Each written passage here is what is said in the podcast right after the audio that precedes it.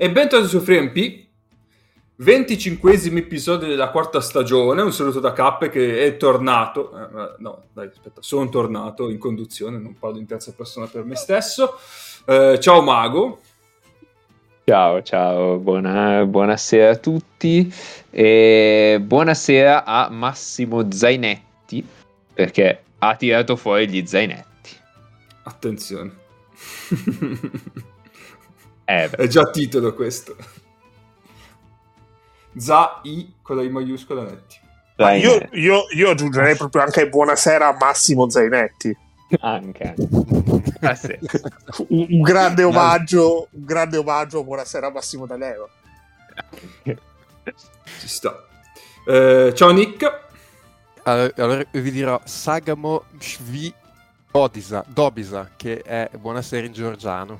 Eh, che magari vi eh, in georgiano. Eh, siamo lanciati qua, eh. eh.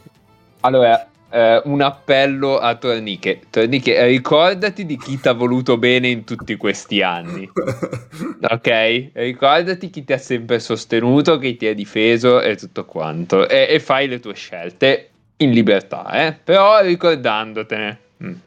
Mm. Vedremo. Ciao Egno. Ciao. Eh, non ho capito fine non... se, ti devo, se, ti, ti, lele, se ti devo considerare presente o no. No, eh, considerami, considerami, presente, anche se sono un po' nel metaverso. Okay. Eh, però eh, il momento divulgativo que, que, oggi tocca a Mago e, ho grandi okay. aspettative. Mi sono connesso soprattutto per sentire il momento divulgativo di Mago. Ho capito. Allora questo, sfruttiamo questo gancio per dire Mago, prego, col tuo momento divulgativo. Ennio è immerso come, come caressa quando fa immergiamoci. allora, mamma mia.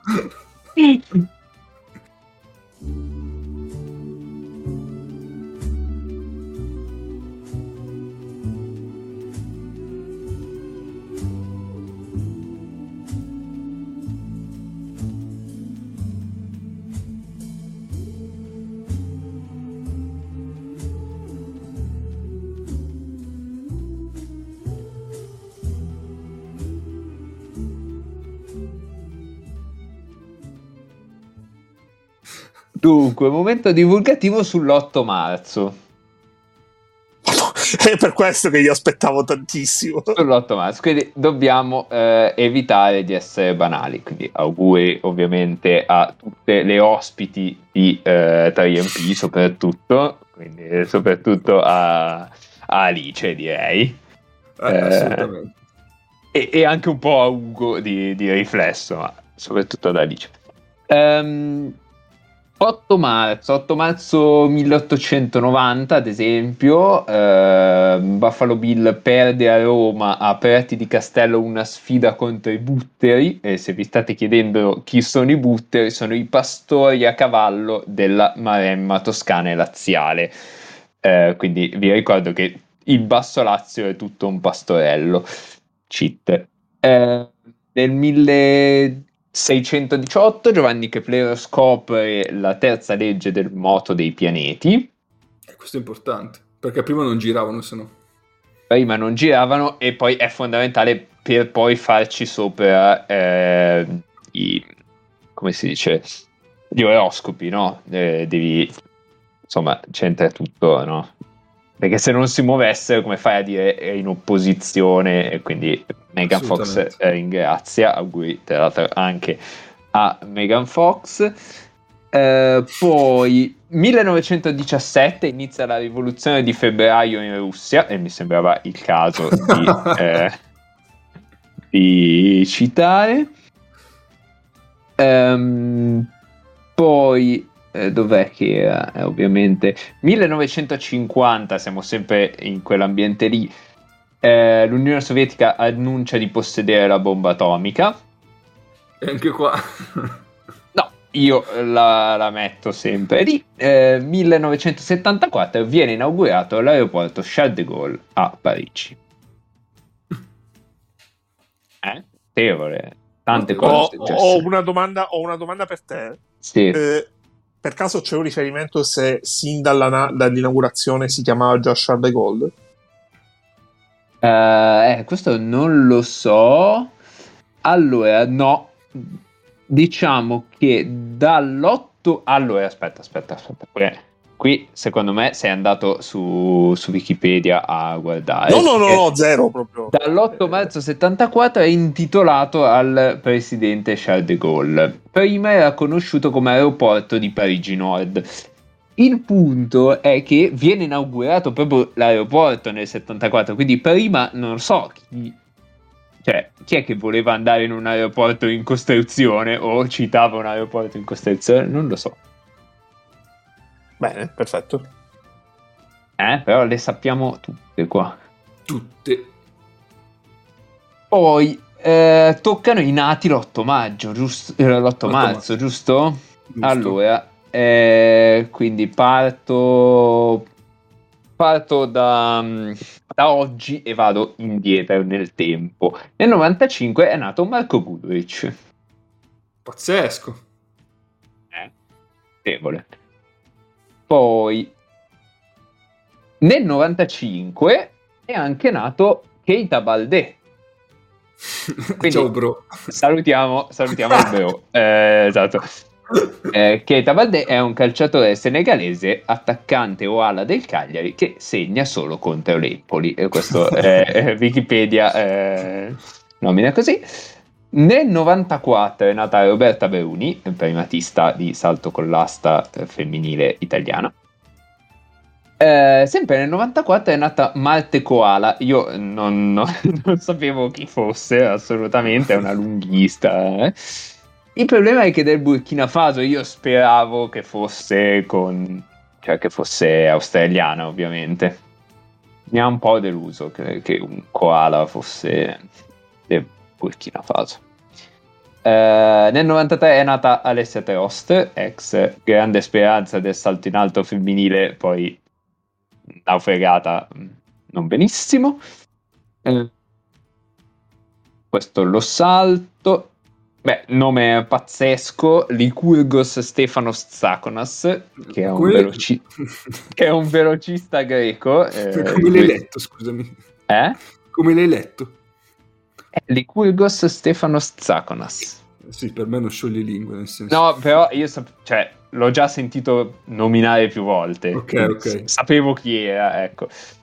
Eh, quindi un nome incredibile. questo eh, è per te, Cappe. Non so se tu conosci eh, Matsuda Toshiki. no, non ho sentito Attore, mai. doppiatore, cantante giapponese affiliato allo Spacecraft Group. Pazzesco, no, non lo conosco, mi spiace. Mi manca. Male, male. Finto, finto conoscitore di Giappone. ehm Vabbè, questa è sempre quota, quota ma- cioè questo è uno che Ennio avrebbe citato in quanto l'avrei citato io. eh, Evan Jager, ehm, uno dei pochi siepisti uh, statunitense, uno dei pochi a competere con eh, gli africani sui, sui 3000 siepi argento alle Olimpiadi. Eh, Cimanghigno, Nome, nome, pazzesco, Leandro Moreira Cimango, giocatore di calcio a 5 brasiliano naturalizzato italiano. Eh, purtroppo ho, ho, cercato nelle squadre di club, purtroppo non c'è il Bitonto. C'è eh, il San Giuseppe, c'è il Pescara, c'è l'Asti, eh, ehm, Rieti. Diciamo, non è andato più in giù di Rieti, penso. San, San Giuseppe, sinceramente, peccato, non peccato. so dove sia, ma ci fidiamo. Insomma. Ehm, nel 86 è nata, sempre questo per K, Suguko di Takamado, penso, principessa membro della famiglia imperiale del Giappone. Vabbè, quindi un, un dio. Questa eh, conoscevi? No. Minchia, scarso proprio. Poi nell'85 è nato Gago Drago. Eh... Beh, beh, beh. Ma come? No, Questa... c'è, c'è, una foto, c'è una foto eh, pazzesca. Voglio, eh, questa qua è la foto di copertina. cioè... È kickboxer olandese di origini armene, è noto per la sua combinazione di pugni e calci imprevedibili. Ora, eh, imprevedibili, non lo so, se giocasse a scacchi, cioè che tu non ti aspetti che uno prenda a pugni, cioè, se fai kickboxing forse prevedi che quell'altro... Beh, non lo so, io... Presente il film quello con Bud Spencer che gli dice guarda là, boom, e gli danno schiaffone in faccia, guarda su, esatto. esatto. Nell'84 è nato Sasha Vujacic. Grande Sasha. Eh, domanda, quando ha finito la carriera Sasha Vujacic? Ultimo anno in cui ha avuto un contratto. 18-19 eh, o 19-20.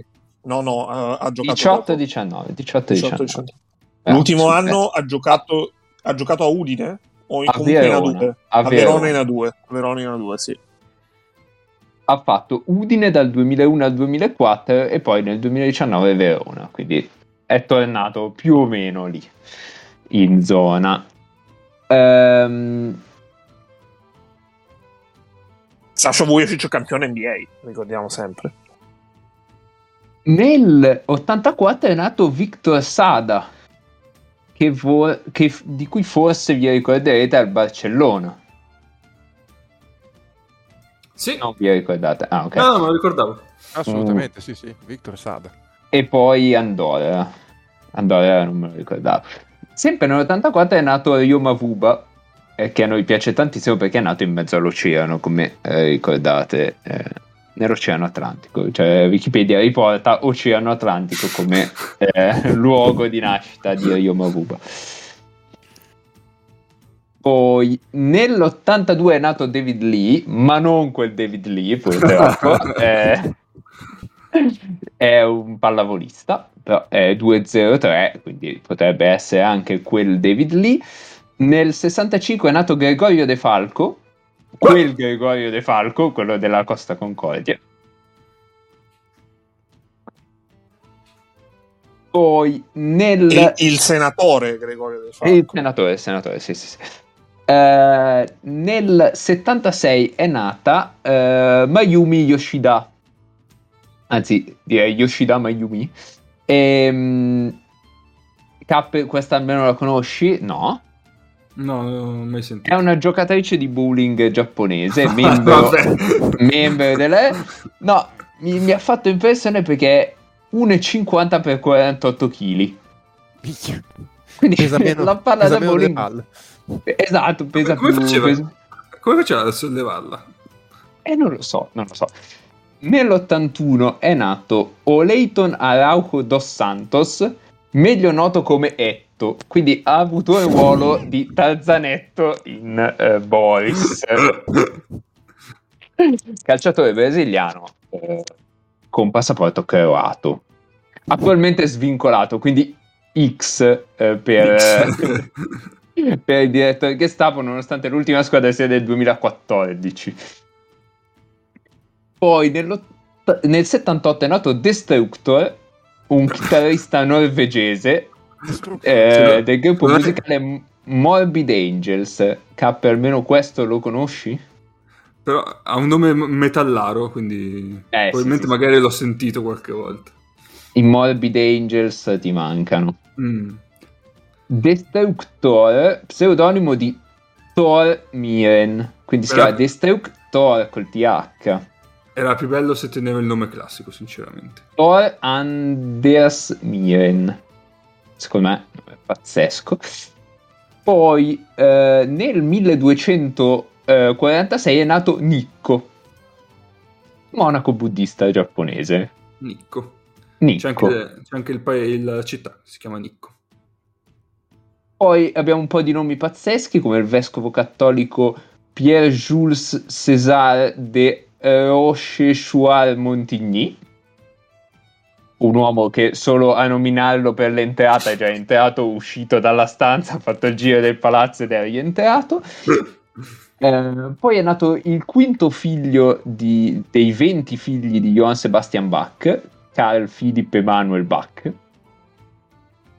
Mi piaceva eh, che fosse il quinto di 20. Poi Aspetta, il nome lì era solo suo o dei cinque figli? No, no, quello è solo, solo suo.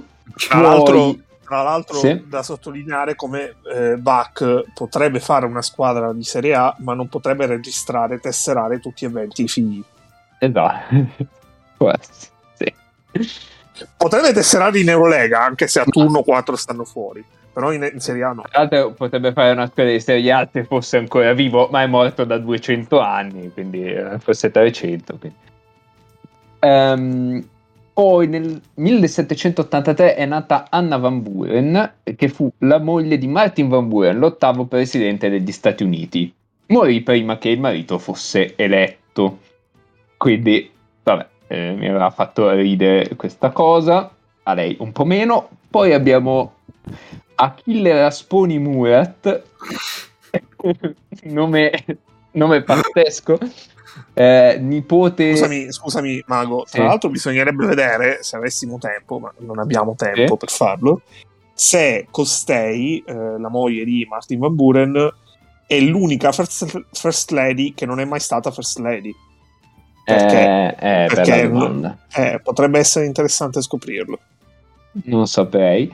Ehm eh, nome, nome, pazzesco, Achille Rasponi, Muret, io lo chiamo Muret perché comunque è eh, italiano, però è diciamo nipote di eh, Gioacchino Murat e quindi nipote di Napoleone Bonaparte e figlio minore del conte Giulio Rasponi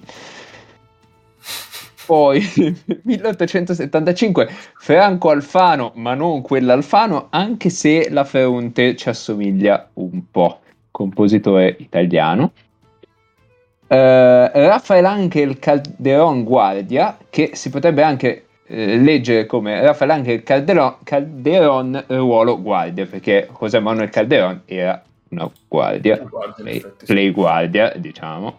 Esatto. Comunque presidente della Costa Rica, eh, amico delle guardie ovviamente, eh, Victor Hasselblad, ehm, ingegnere svedese, colui che inventò la reflex eh, Hasselblad 6x6, vabbè, questo chi è appassionato di fotografia eh, ne sa qualcosa, Walter Chiari, comico, attore, cabarettista, eccetera, eccetera, eh, Gianni Budget Bozzo, come? Gianni Budget Pozzo. Ah. Politico vicino a Forza Italia, eccetera, eccetera. Nella, nella, bellissima bio abbiamo eh, ha militato prima nella democrazia cristiana, poi nel Partito Socialista, poi in Forza Italia e poi nel Popolo della Libertà. Insomma, non, non si è fatto mancare niente. Non, ha capito un cazzo, forse aveva capito tutto. Non, non, chi lo sa? chi, chi lo sa? Poi Salahuddin di Selangor, sultano di Selangor dal 1600, 1960 al 2001. Eh, nome, nome, pazzesco, eh, malese. Capitano Salahuddin di Selangor, scusate. Eh, Dino Crocco, musicista italiano, nome incredibile. Bruno Pizzul, Vabbè, questo lo conosciamo tutti. E poi qui eh, Tunku dato Sri Utama Naqui Uddin Ibni al-Marhum Tuanku Jafar al-Hai. Principe diplomatico e dirigente d'azienda malese. Affascinante e disinvolto mi, di- me lo, me lo affascinante e disinvolto sì, sì. Um, è stato gen- era generalmente previsto che, fosse, che sarebbe succeduto al padre eh, come, vabbè, non so, un titolo nobiliare tipo re, eccetera, ma è stato sorpassato nella successione da Tunku Mukhariz. Maledetto. Io, comunque questo Tunku Mukhariz gli darei 5 secondi di penalità perché il sorpasso non era pulito. Um, 1947 è Florentino Perez. Quel Florentino Perez? Quel Florentino Perez, sì, quello che eh, scel- ha scelto Pablo Laso qualche anno fa. E poi abbiamo eh, l'ultimo nome incredibile, per Nick Volodymyr Volodymyrievich Vashnutin nato a Kharkiv peraltro che penso si pronunci Kharkiv eh, è stato un cosmonauta sovietico fantastico grande fantasia, questo è come io che da, da, giovane abitavo in via Carlo Carli, solo che i russi vanno un po' più lunghi con i nomi, questo è Volodymyr, Volodymyr, e quello lì Bello, bello. Sì, sì. Le prime, eh, diciamo, le prime nove lettere sono uguali. Volodymyr Volodymyrovich Pashutin. Comunque, sempre meno del principe malese di cui, di cui vi ho letto prima. Potrebbe essere un titolo pazzesco, tra l'altro. Eh? Io lo eh, candido il titolo. titolo. Eh. Non, non, può non essere, non può non essere buonasera al Massimo. A Massimo ah. Zainetti. Ah, io ve lo scrivo. Bene, io ho, ho finito, sono stato Posto molto breve, lo so, eh, lo so che lo vorreste più lungo, ma non ho potuto allungarlo. Ma va bene così, va bene così. Molto breve sono stato, sì. Allora, Va bene, concluso il momento, è tempo di follow up. Nelle puntate precedenti di 3MP. Perché eh, settimana scorsa Mago eh, non ha potuto raggiungerci in tempo e quindi... No, Mago ha schiumato ascoltando la puntata. Soprattutto quando mi avete appioppato la roba, ma questa è un'altra questione. Questa è un'altra cosa, quindi... Eh eh, follow up su forse Eurolega e forse anche su un, una certa acquisizione appioppata allo Zerghiri. Eh, eh, iniziamo dalla, dal, dal, dal, dal, mercato, quello veloce. Dallo Zerghiris? Sì, sì, sì. È stato quello veloce. Eh, cioè, ragazzi, lo Zerghiris ha talmente tanto eh, fa talmente tanta fatica a, trovare un, un tiro decente che buttare la palla per aria e sperare che a rimbalzo ci arrivi Canter sarebbe fantastico quindi io mi prendo tutta la vita Canter e sbologno il Meroviggio così Olè fatto Va bene. E invece sulla questione Eurolega e Russia, cosa hai allora, da dire? Sulla questione Eurolega e Russia, io vi ho sentiti abbastanza critici con Eurolega, no? Perché ci ha messo tanto, a de- cioè ha preso una decisione che non è una decisione, no? E su questo siamo, siamo d'accordo. Eh, però secondo me eh, cioè, bisogna anche considerare mh, mm, che non è facile per Eurolega prendere una decisione così. Allora, ehm, prima di tutto bisogna capire perché si prende questa decisione, cioè se è una decisione volta a, mh, mm, diciamo, saprei neanche. Cioè, poi è difficile parlarne perché ovviamente stiamo parlando di una guerra e di tutto quanto, di no. sofferenze, eccetera. Secondo Però... me si può dire, aspetta, si può dire per preservare le pubbliche relazioni.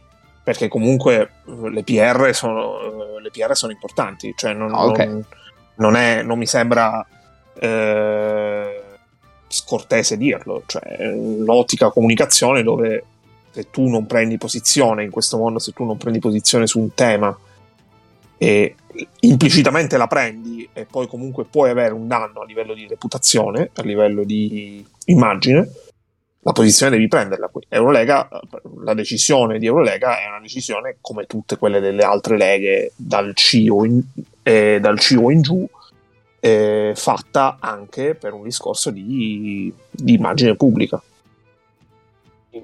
Cioè, secondo me quando prendi queste decisioni devi, devi comunque valutare chi vai a danneggiare e, e per quanto, no? Perché mh, mm, adesso magari la prendo un po' larga, però ehm, la decisione di escludere tutti gli atleti russi in ogni caso dalle competizioni internazionali eh, nell'atletica piuttosto che nel nel motorsport eh, e, e, in qualsiasi altra competizione. No? Quanto va realmente a danneggiare la Russia, cioè quanto va ad aiutare l'Ucraina e l'Ucraina, si dice Ucraina, maledizione, quanto va ad aiutare l'Ucraina e quanto invece danneggia le singole persone che non c'entrano niente. Cioè, però, però, secondo me, eh, guarda, sono, posso essere d'accordo diciamo, sui singoli atleti.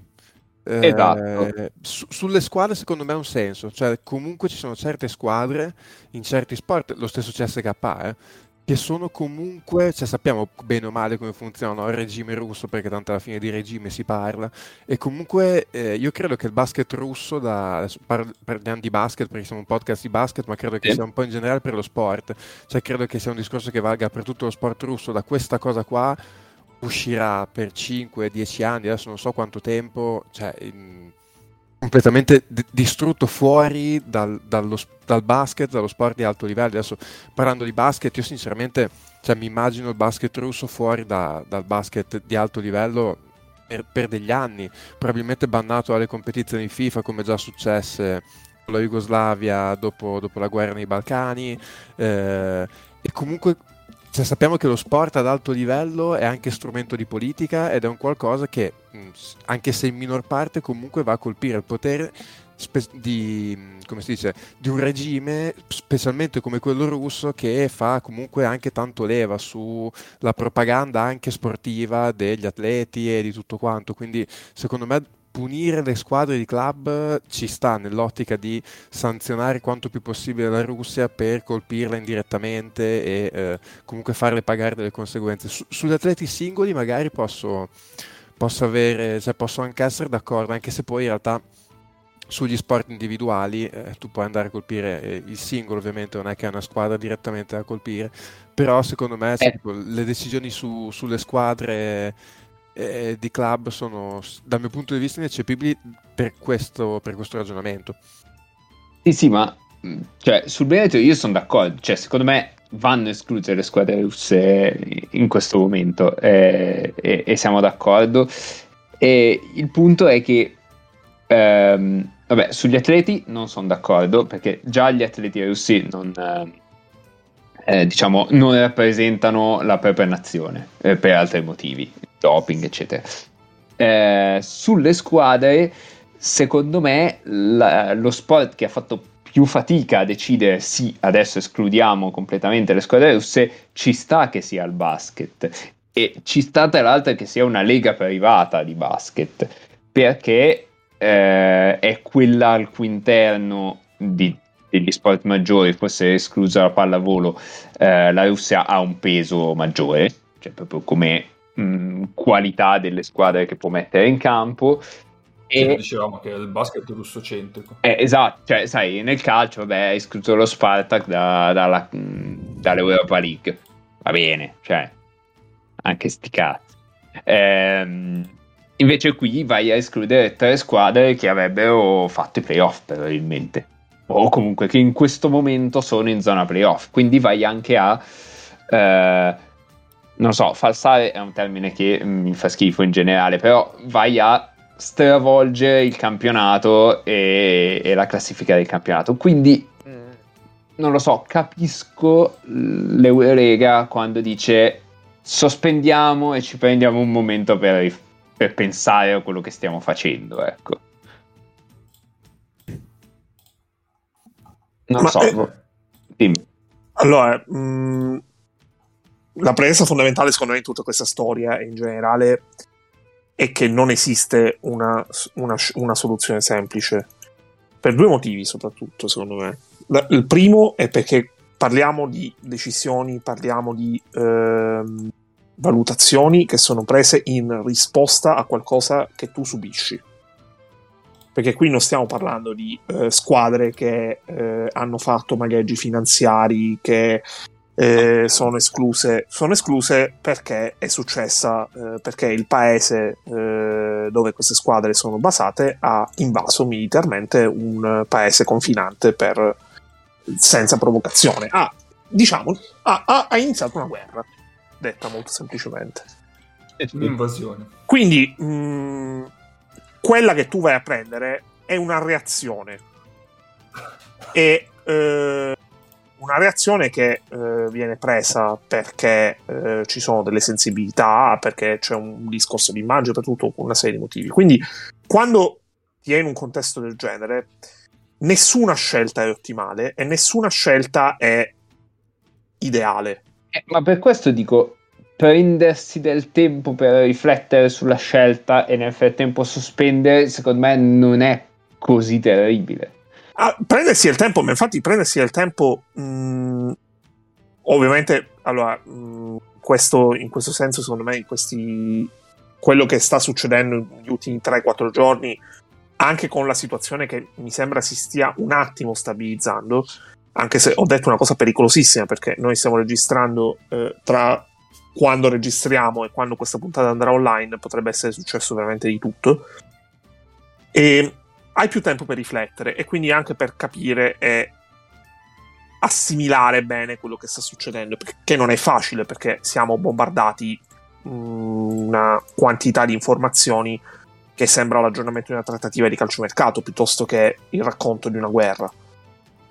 E mh, mm, quando mh, mm, prendersi del tempo per arrivare a una decisione ottimale ha senso e quello che però io contesto in, un certo, in una certa direzione è mh, mm, la razionale che tu hai indicato. Cioè tu nel comunicato e nelle pochissime dichiarazioni pubbliche, perché praticamente non ci ha messo la faccia nessuno su questa, su questa decisione, sono arrivati due comunicati stampa da parte di uh, Euroleague con una mezza dichiarazione di Bertomeu senza, eh, senza nient'altro. Cioè, a me viene in mente che ci sono state altri organismi che oltre a fare il comunicato in cui prendono, deliberano decisioni, hai avuto i vertici che sono andati a, hanno chiamato un paio di giornalisti e hanno spiegato eh, quella che è la posizione, quelle che possono essere valutazioni e tutto quanto. Qui non è successo nulla di tutto questo, tu hai avuto due comunicati e poi ti sei rifatto fondamentalmente alla voce delle singole squadre. E ehm, quando sei in, un, in una situazione di questo tipo, eh, l'impressione che hai è da un lato di una decisione che prendi perché perché la stanno prendendo tutti e tu non puoi prenderla, e dall'altro che sei molto in balia degli eventi. Prendersi del tempo è sacrosanto, ma io non posso leggere onestamente che tu scrivi eh, se la situazione si risolverà per il meglio, eh, si prenderanno decisioni che le, le, la, la, l'eliminazione sarà definitiva e tutto quanto, ma per un motivo semplicissimo. Se tu prendi questa decisione perché devi fondamentalmente punire quella che è stata una, un'aggressione bellica da parte di un paese, non puoi dire eh, eh, implicitamente quello che dici. Tra, aspetta, aspetta, non puoi dire implicitamente tra le righe se eh, domani finisce la guerra, eh, Sesca, Zenith e Unix tornano, tornano in campo, non succede niente e siamo tutti amici come prima. Non puoi fare una cosa di questo tipo. Se non Beh. prendi la decisione per quello, come mi sembra sia anche abbastanza chiaro, le parole le misuri meglio. E o se non le vuoi misurare e se vuoi stare da quel punto di vista, ci vai a mettere, tra virgolette, la faccia. Ora, mh, quello che stanno probabilmente decidendo, che decideranno nei prossimi 15 giorni, perché la data, che però non è una data che è stata data ufficialmente, è una data che è filtrata tra insider e tutto, la data ultima per la decisione è il 21 marzo. Se da qui al 21 marzo eh, quello che stanno decidendo è fondamentalmente come strutturare quelle che sono le due competizioni Eurolega Eurocup, anche se ovviamente l'impatto maggiore è decisamente sull'Eurolega perché in Eurocup c'è solo eh, il Cuban. E, ehm, come eh, fare per gestire quelle che sono state le 22-23 partite giocate da Zesca, Unix, Zenith eh, a livello di classifica, a livello di eh, situazione, tutto quanto, perché abbiamo visto tutte le simulazioni delle classifiche in base a tutte le ipotesi e cambia molto, cioè a parte le prime quattro che restano le prime quattro, ma ci sono scenari in cui il Bayern passa da eh, quinto a ottavo, il Fenerbahce passa da sesto a undicesimo, cioè cambia parecchio per tante squadre e quindi stai cercando quella che è la soluzione ottimale per certi versi che tenga conto di, anche del fatto che fino al momento in cui Putin ha invaso l'Ucraina eh, Zesca, Unix e Zenith erano non solo erano tre squadre che avevano pieno diritto a disputare la competizione ma erano anche tre squadre che erano molto probabilmente in lizza per i playoff e, e con ottime possibilità di farle tutte e tre. Eh, ma secondo me eh, cioè, non è corretto l'assunto di fondo. Cioè, Eurolega non sta mh, mm, punendo la Russia. Cioè, l'idea non è quella, l'idea è forzare la mano a, al governo russo per mettere fine all'invasione.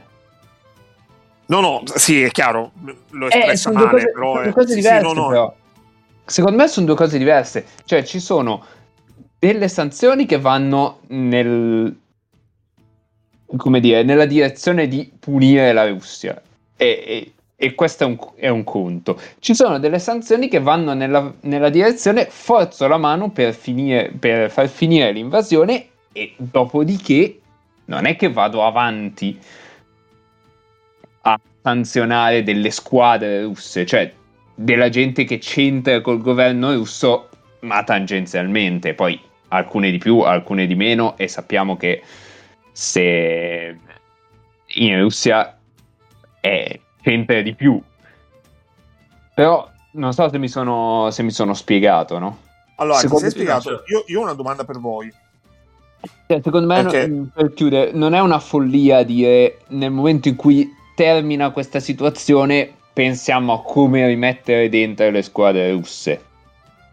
Perché l'obiettivo finale è far terminare questa situazione, non è colpire la Russia. Almeno non lo fa la politica. No, ok, però, perché, però... Dare questo ruolo solo ed esclusivamente allo sport. Adesso, ah, allora, non per fare sì. un cioè, per forza il dente occhio per occhio, no?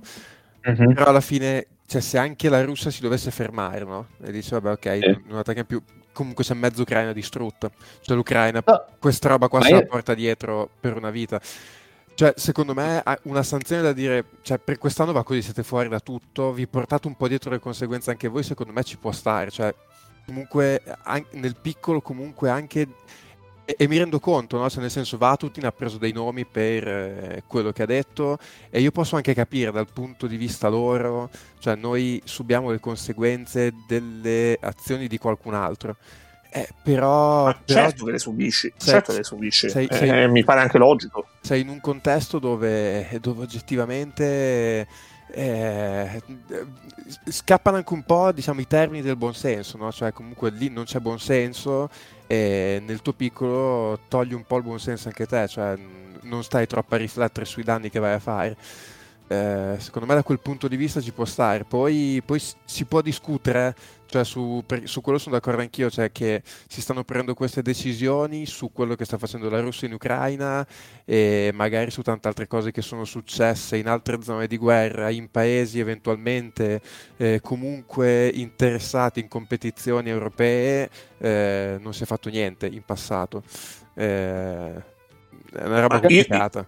A me, io... a me sembra che il peso venga lasciato un po' troppo sullo sport. Io non sono di quelli che dicono lo, nello sport non deve esserci la cosiddetta politica, poi questa è politica fino a un certo punto, sono le vite di persone che fino a un giorno prima facevano altro e pensavano alla loro vita, adesso devono pensare a, come, a dove dormire e come salvarsi dalle bombe.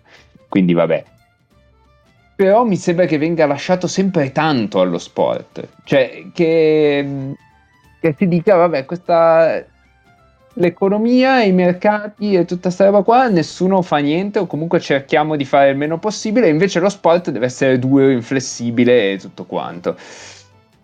Non lo so. Non... Uh, su, questo, su questo una, doma- una risposta. Ci stiamo un po' allargando. Me, questa è una risposta che secondo me è, è, la chiave di lettura. Eh, aspetta un attimo. Sì, sì. ho il microfono aperto, pensavo sì, di averlo sì, chiuso. no, ti, ti, stiamo ascoltando.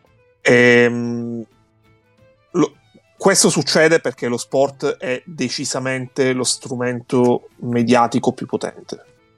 Cioè, se noi pensiamo a tutta una serie di cose successe negli ultimi anni, le immagini più forti di tanti eventi dal punto di vista eh, mediatico sono immagini legate a contesti sportivi, dai diritti civili alla eh, presa di coscienza in alcuni casi di quella che è stata la pandemia, a tanti momenti particolari che abbiamo vissuto, condiviso e subito tutti.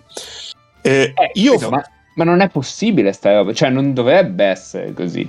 No, non dovrebbe essere in un mondo ideale, Anche ma... Gli altri dovrebbero è... prendersi una, una serie di responsabilità che invece vengono lasciate a degli sportivi e gli sportivi vengono elevati a modello che non è sempre detto che lo siano, cioè alcuni possono esserlo e molti altri possono non esserlo. Però sono, è... sono d'accordo, sono d'accordo. Vai, no, scusami. No, no, però eh, in questa situazione qua specifica sono state prese anche misure economiche assolutamente straordinarie, cioè comunque le sanzioni che sono state date alla Russia sono un qualcosa di straordinario, cioè una, un insieme di sanzioni come quelle che sono ah. state mosse cioè, non hanno un precedente sono storico.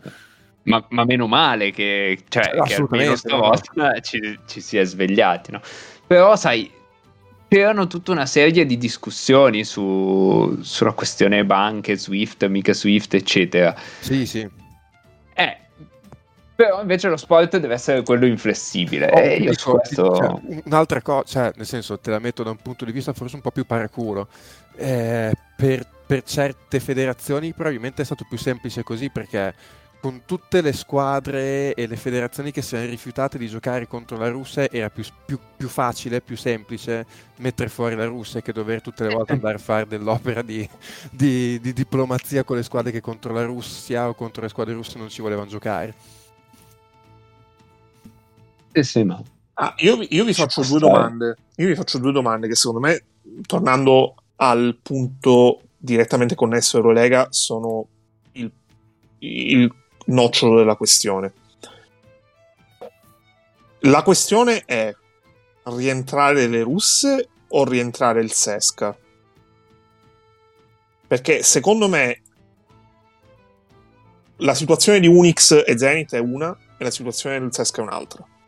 Se non fosse per il fatto che Unix e Zenith non avevano comunque eh, un riferimento eh, preciso al di là di questa stagione, cioè l'Unix sapeva che facendo i playoff eh, teneva il posto, eh, lo Zenith verosimilmente pure, e, e, comunque fino al 23 febbraio ragionavamo tutti con eh, Unix e Zenith, almeno una delle due, se non entrambe, facente parte dell'Eurolega 22-23, senza problemi. Però mh, mm, nel momento in cui la licenza è una licenza annuale, eh, anche per quelle che sono le regole abbastanza nebulose di Eurolega, perché Eurolega de- si è data delle regole, ma eh, cioè ha dimostrato anche che queste regole eh, sono abbastanza soggette a cambiamenti, anche senza preavviso, fondamentalmente. E, ehm, però la cosa da cui è ogni discorso parte, le 13, perché adesso sono 13 con licenza pluriennale, eh, sono effettivamente le fondatrici, sono quelle che prendono le decisioni eh, nella stragrande maggioranza dei casi, perché comunque la prima decisione sulle squadre russe è stata presa da tutte e 18, ma questa è stata più l'eccezione, perché di solito sia per Eurolega che per Eurocup votano le 13, poi le altre si adeguano e eh, il Sesca ha ancora eh, fino, al 26, fino a giugno 26 la licenza decennale come le altre 12. Ora, posto che comunque mh, mm, qualsiasi scenario possibile dal eh, sospendiamo la licenza, eh, riconosciamo un indennizzo economico, al il Sesca nel 2026 potrebbe anche non esistere più per come lo conosciamo e per come eh, per essere una squadra in grado di poter sostenere anche quelli che sono gli oneri di una licenza pluriennale di Eurolega. Eh, però per me la situazione è questa, cioè eh, se, e, e, questa è la, è la, seconda domanda che vi faccio io, è se le tre squadre russe fossero state tre squadre o due con licenza annuale, secondo voi Eurolega avrebbe preso tempo o avrebbe sancito l'esclusione subito come ha fatto, eh, come hanno fatto la FIFA, come ha fatto UEFA, come hanno fatto altre federazioni? Beh. Allora, io alla prima domanda non so rispondere, cioè integrare una, integrare tre, cioè, boh, non ne ho davvero la minima idea, è una situazione talmente, talmente particolare per cui non, non lo so, non so quale sia la cosa giusta da fare, come non, come non lo so su, sulle sanzioni, eh, io non, non ho una risposta. Eh, sulla seconda, secondo me, è possibile anche che, che, avrebbero potuto escluderli subito se fossero state tutte e tre da licenza annuale. Però, in un certo senso, ci sta anche che Eurolega ci pensi un attimo a tutelare i propri interessi a seconda di quanto è forte la sanzione che, che deve dare. Ecco. Sì, no, no, per carità, io non so, mh, mm, per me non è.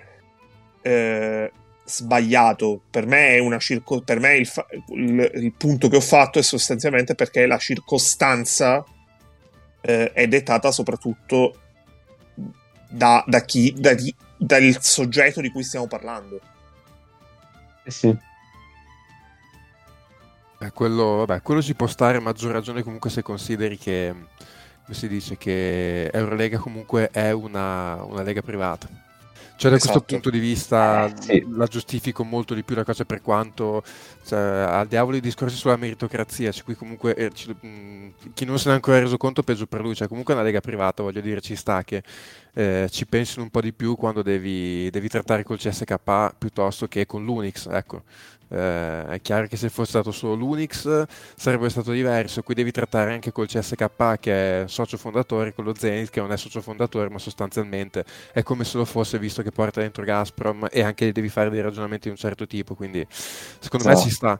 Eh, a maggior ragione, cioè, comunque il fatto che eh, tanto siano state escluse e sinceramente cioè, spero per Eurolega che mh, siccome Sarebbe bello, ma non credo che da qui a quando c'è la deadline di cui si parlava prima cambierà qualcosa di sostanziale in Ucraina. Io non credo che le russe verranno richiamate dentro. Insomma, comunque, appunto, visto che si parla di una lega privata che ultimamente sappiamo che aveva detto di avere determinati premi economici, comunque è una decisione abbastanza forte. Mm-hmm. Cioè, secondo me, mh, la cosa che che secondo me deve emergere da tutto questo discorso è che sono che non ci sono decisioni semplici prima di tutto e Eurolega non ha una decisione semplice davanti e, e, se uno vi dice ah beh io avrei fatto così perché, perché è facile bisogna fare così mh, mm, secondo me non sta considerando molti, molti aspetti. E, e non ci sono decisioni giuste cioè non, non puoi sapere quali sono le decisioni giuste su questo, su questo, sono d'accordissimo, assolutamente. Sì, totalmente, sì. totalmente d'accordo. Assolutamente. Invece, invece, in generale si tende sempre molto a semplificare le cose, no? Invece ci sono, ci sono, delle situazioni in cui le cose sono complesse ed è giusto che siano complesse ed è giusto che, che sia difficile trovare la soluzione migliore. Qua, Mago, mi viene in mente il video il del terzo segreto di Sati del... del... eh lo so lo... ci vuole. del Salviniano togli le russi di qui escludi le zone eh, fatto eh, che ci vuole tanto. Esattamente quello esattamente quello. Poi guarda caso è proprio il personaggio che ha votato l'amico di Putin ma è questo. Assolutamente. Sì, no. Penso che abbiamo detto abbastanza anche se io sono stato zitto, vabbè. Dal mio punto Però, di vista, sì. Le cose che bisogna dire, secondo me, è stato detto. Quindi direi che andiamo oltre. E, e, però eh, direi che è un mezzo gancio questa situazione perché eh, il prossimo. Ah, Nace, eh, ti devo salutare. Com'è che devo fare? Come ti devo regolare stasera? Ciao K, eh, sono diciamo ancora in quota macchina per poco. E io boh, volevo salutare diciamo eh, Pazzesco. Che mi ospita Nate... bisettimanalmente. Nate, dato che, dato che sei in macchina, cosa stai guardando? No, io sono stato lungimirante, ho finito in spogliatoio di vedere la partita, il posticipo de, di calcio di, di, stasera e poi ho preso la macchina. Che bravo, che bravo. È stato giudizioso stavolta, eh. Sì, che sì. bravo, eh. Hai bevuto qualcosa mentre guardavi? No, no, no. Ah, pure sobrio. Che, che esempio da seguire. E ragazzi. per Mago le strade bianche l'ho viste da casa, tranquillo, sul divano. Eh. Paio dal vinto, diciamo. uh, va bene, salutato Nes. Dicevo... Ehm... Ciao Nes, per sempre. Salutato per sempre. esatto. La situazione dell'esclusione se, anche seppur momentanea per adesso delle russe, ha portato a degli stravolgimenti, o quasi, eh, come Coco, esempio... Ricordati di chi ti ha voluto bene, ricordati. Al momento della nostra, di, della nostra registrazione, in questo momento, eh, è ufficiale che la Virtus ha firmato Daniel Hackett. Non è ancora ufficiale, non si sa ancora bene, anche viste le parole di Zanetti nella presentazione di Hackett, se anche Toco verrà aggiunto al roster. Però... Poco, ricordati che sta mano può essere ferro e può essere piuma, eh? Esatto. esatto. Eh, però c'è da dire che appunto eh, l'esclusione delle russe e la eh, volontà dei giocatori eh, di dover continuare a giocare non solo in una competizione nazionale come quella della VTB, eh, perché per esempio eh, Schengelio, come diceva Egno settimana scorsa, avrà un europeo da giocare in casa, eh, quindi ha bisogno di mantenere minuti e competitività eh, e quant'altro. Eh, anche del primo, chissà se Tokos potrebbe essere il secondo, chissà se poi ci saranno altri giocatori eh, che scapperanno dalle russe e se andranno ad accasare in altre squadre. Sicuramente non quelle di Eurolega, perché come abbiamo detto già, il mercato di Eurolega è chiuso, ma magari qualche, eh, tipo il Partisan, non so, quest'anno ci ha abituato abbastanza bene. Non è che ci tira fuori un altro cilindro, no, un altro coniglio dal cilindro, non un cilindro dal coniglio. Eh, niente, però, detto questo, eh, noi ci volevamo fo- focalizzare sulla Virtus, visto la firma di Hackett è abbastanza importante. Eh, e quindi io darei innanzitutto la parola al nostro Virtussino, poi magari... Ci fosse il bro con questo uso di importante. no, è corretto. È corretto, dai. Sì, sì, boh. assolutamente, oggi. So, ni. Eh, dico, eh, Nick, eh, che ci dici di questo Hackett? E poi, poi, ne parliamo anche noi perché io e Mago, eh, diciamo in, pre-parti- in pre-puntata, non in pre-partita, eh, abbiamo un po' di paura. Ma, dunque, vabbè, intanto c'è da dire che quel simpaticone di Zanetti che oggi eh, hanno presentato Hackett prima della partita con, eh, contro Napoli, eh, la prima cosa che ha detto Zanetti 99% della gente che era presente lì e guardava la conferenza stampa in realtà aspettava notizie su Schengelia. La prima cosa che ha detto Zanetti è stato io non sono matto, eh, ho sentito il mio allenatore dopo che abbiamo preso Hackett dire che ci serve ancora un giocatore e ovviamente si parlava di Schengelia, ha detto io non sono matto, abbiamo già speso abbastanza e cioè, ovviamente si è scatenato il panico. Poi, eh, cioè, però fine... capisci un attimo che Hackett passa per no, cioè, no, ma, ma, ma, un giocatorino. Adesso, cioè, sì, no, ma infatti adesso ci arriviamo perché è, è, è l'incredibile della situazione. Perché c'è veramente un, micro, un microcosmo. Finita la partita lo hanno reintervistato, gli hanno chiesto ma sul mercato e lui testuale ha risposto c'è qualcosa e, e, e, lì di nuovo si sono raddrizzati tutti i piselli dei bolognesi, salvo che aggiunti immediatamente stiamo cercando con la squadra femminile una lunga di valore, perché la nostra americana titolare è andata via. Ah. e, quindi, e, quindi, siamo tutti, eh, tutti allora, lì. Minutinova. Come, aspetta, come lunga sconsiglio la Greener, visto che è ferma, eh, sì. restata esatto. in, in Russia. Però è vero anche Ma, che Schengen. Scu- scusami, scusami, Nick, eh, scusami, Nick, devo professare la mia grandissima stima per Zanetti perché chi trolla i giornalisti è un mio amico. Assolutamente, assolutamente. Ehm, Stavi dicendo Schengelia finisce in A. Schengelia finisce in A, quindi potrebbe essere eh, comunque Ma... interpretato come cognome femminile, quindi attenzione, perché magari lo mettono a giocare con la femminile, si tiene in uh, parruccone e si tiene una bella depilata e si tiene in... Uh, esatto, in la barba non, non, viene tanto bene. Eh, t- tutti i giorni si dà una bella depilata, lo si porta in sala massaggi, lo si, si fa una siretta total body. Eh.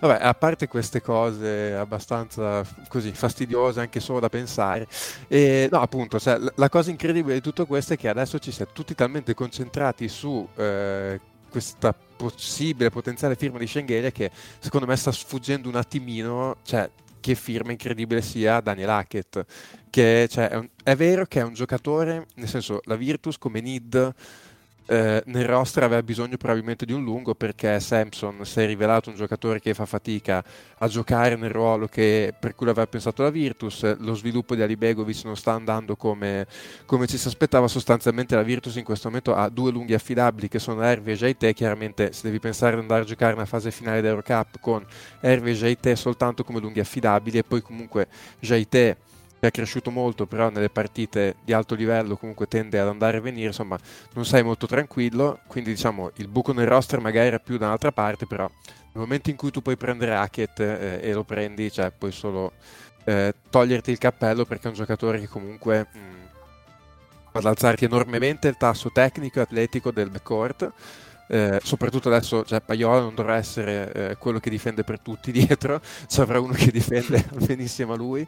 Eh, poi vabbè comunque insomma c'è anche Wims che è un buon difensore, c'è la Virtus con Hackett in questo momento secondo me costruisce un backcourt veramente di altissimo livello perché tu hai tre giocatori che appunto Paiola, eh, Hackett e Wims che ti possono dare difesa di un certo tipo, ci metto dentro anche se un po' più a fasi alterne perché un po' più selvatico come giocatore anche Cordinier e soprattutto riesci magari a eh, permetterti di più quelle che sono le amnesie di Teodosic e Bellinelli che ti danno tanto in attacco ma sappiamo che in difesa non sono esattamente dei, eh, dei primatori ecco. guardi leone esatto, mettiamola così ehm, cioè, oggettivamente mh, oggi sentivo un po' la, la, presentazione, anche Scariolo l'aveva detto, era un giocatore che la Virtus aveva già contattato quest'estate, cioè comunque c'era un discorso aperto perché Hackett comunque voleva tornare in Italia, voleva stare vicino a casa e chiaramente... Eh, la destinazione più vicina a Pesaro tra le squadre italiane che insomma appunto che, che non fosse Pesaro. Esatto che non fosse Pesaro che fanno l'Eurolega o hanno serie possibilità di farla chiaramente era la Virtus e quindi comunque erano in contatto già da tempo, si è creata questa situazione che nella drammaticità della cosa per la Virtus è stata veramente un'occasione d'oro, perché comunque chiuso il mercato... Anche per tempi. Soprattutto per tempi, perché chiuso il mercato Eurolega, e considerato che Milano non poteva più firmare nessuno eh, e considerato appunto che eh, già Eurolega voleva estendere le partecipanti a 18 a 20, più probabilmente adesso dovrà tagliarne fuori tre che sono le russe, mi viene da pensare che la Virtus il prossimo anno non dico che è sicura di essere in Eurolega a prescindere da quello che succederà in Eurocup, ma quasi e quindi a quel punto la Virtus è trovata automaticamente in pole position per firmare Hackett che peraltro si è da, quel, insomma, che, da quello che si sa pagato il buyout di tasca sua quindi cioè, la Virtus sostanzialmente ha preso Hackett gratis a, a inizio marzo. Quindi è stato cioè, un incrocio di tempistiche e, e di situazioni veramente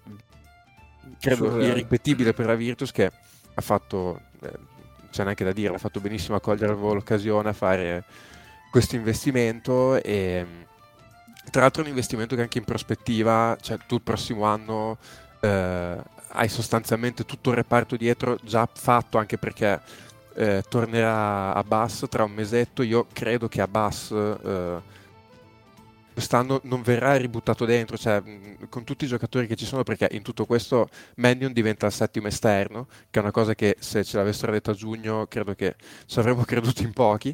E, Mannion diventa il settimo esterno e credo che Abbas, a meno che non ci siano nuove emergenze da qui a fine stagione, probabilmente sarà, cioè, gli sarà dato il tempo di tornare con calma e allenarsi per essere al 100% al prossimo anno, però appunto in ottica 2022-2023 hai anche Abbas e tu cioè, potenzialmente hai già tutto il reparto dietro fatto per il prossimo anno. Poi c'è appunto eh, l'incognita Schengelia eh, che si parla che se dovesse arrivare sarebbe firmato fino a giugno con eh, la clausola di rinnovo in caso d'accesso all'Eurolega che appunto... Mh, mm, ripeto... Dove vai Toco, ma dove vai? ma, che, ma chi te fa fare? che appunto al di là dell'Eurocup secondo me cioè, è quasi più facile che la Virtus arrivi per, per via traverse. E se dovesse arrivare anche lui cioè, tu hai potenzialmente già la squadra fatta per il prossimo anno. Perché poi a quel punto io credo che magari dovresti fare ritoccare un attimo magari con un giocatore reparto lunghi però tu potenzialmente hai già la squadra pronta anche per il prossimo anno, dovesse arrivare anche Schengelia, quindi cioè, davvero per la Virtus si è aperta una micro finestra che potrebbe essere una svolta importante anche per il futuro, quindi mh, bravissimi loro ad andarci sopra e vediamo adesso cosa succede con Schengelia, con Schengelia però che appunto mh, sarebbe veramente un peccato se nel caso anche non dovesse arrivare Schengelia, perché da quel che filtra adesso è che quello che ha rallentato la cosa nelle ultime ore più che l'accordo con il giocatore che insomma sempre da quello che raccontano è raggiunto eh, ci sono question- tutte questioni burocratiche. Oggi parlavano di sostanzialmente il via libera da parte del CSKA adesso insomma non, non so bene che tipo di documentazione manchi però dice che sostanzialmente è una questione di mh, questi documenti burocratici che devono arrivare necessariamente entro martedì perché è la deadline per poter iscrivere il giocatore nel cap eh, però che appunto un vero peccato. Sarebbe no, un peccato perché appunto ormai la gente qui ci ha fatto talmente tanto no, il palato e che appunto sarebbe davvero un peccato che poi dopo mh, cioè, finisse che hai preso Hackett e finisci che sei deluso perché non è arrivato Schengelia sarebbe veramente secondo me anche una mancanza eh. di rispetto nei confronti di Hackett veramente, veramente incredibile sarebbe un vero peccato se quei documenti bruciassero dalle parti di Varsavia perché poi tra l'altro anche lì, anche lì, la Virtus farebbe cioè, un altro acquisto incredibile perché in tutto questo pure Schengelia ha già risolto la questione buyout con il CSK, quindi anche lì la Virtus non... No, no, no, no, no, aspetta, aspetta. No, no. Schengelia formalmente no. Sì, sì, sì, no. ha, ris- ha, risolto la questione, sì, sì, da qualche giorno ah, sì? ha risolto la questione buyout già in autonomia, sì, sì, è un giocatore libero, c'è una questione di oggi... Perché il Sesca, il Sesca non, ha, non, ha, annunciato nulla di tutto, di tutto ciò. No, non ha, da quel che ho capito, c'è questa, credo, letter of clearance, cioè sostanzialmente il nulla osta che deve arrivare dal CSKA per liberare il giocatore a giocare. Eh, che per Hackett è già arrivata e quindi Hackett esordirà già a Venezia sì, nel turno d'Eurocup. Questo sì.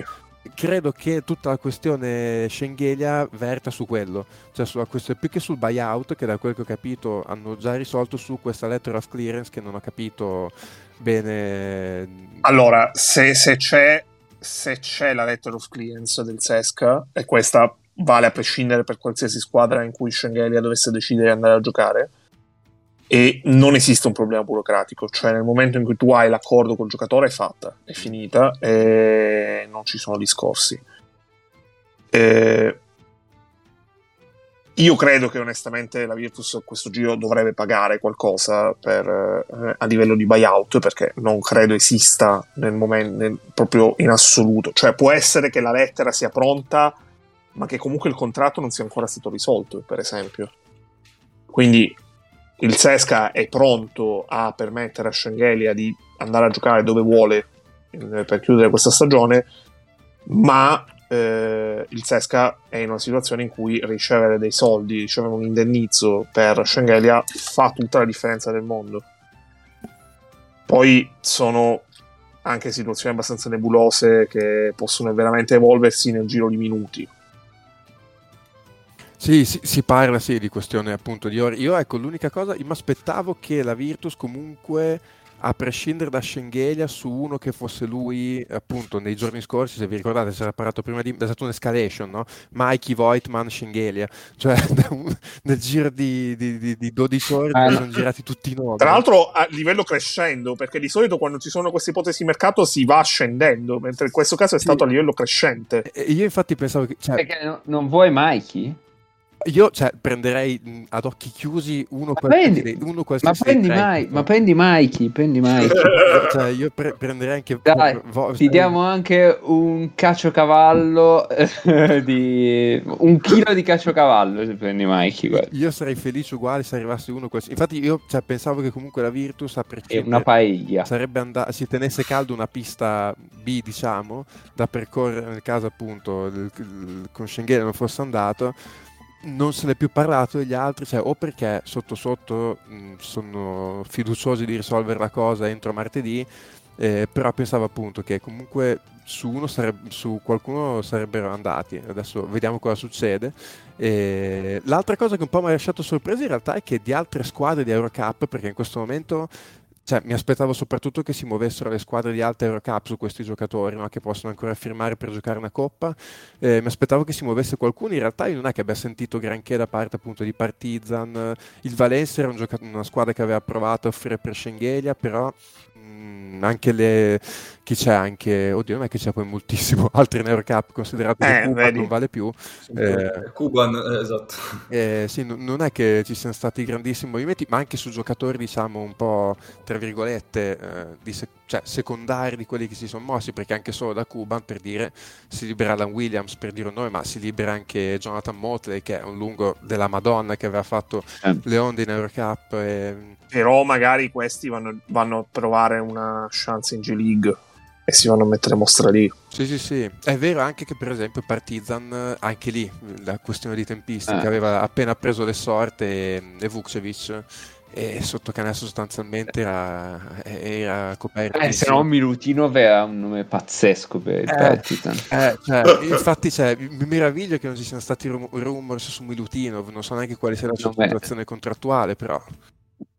Ma, ma Real Madrid, cioè, vabbè, Eurega no, però eh. Eh, Milutinov dentro nel Real Madrid. Tanto qui stiamo, giochiamo facendo drop con tutti, buttiamole dentro un'altra che droppa in mezzo all'aria.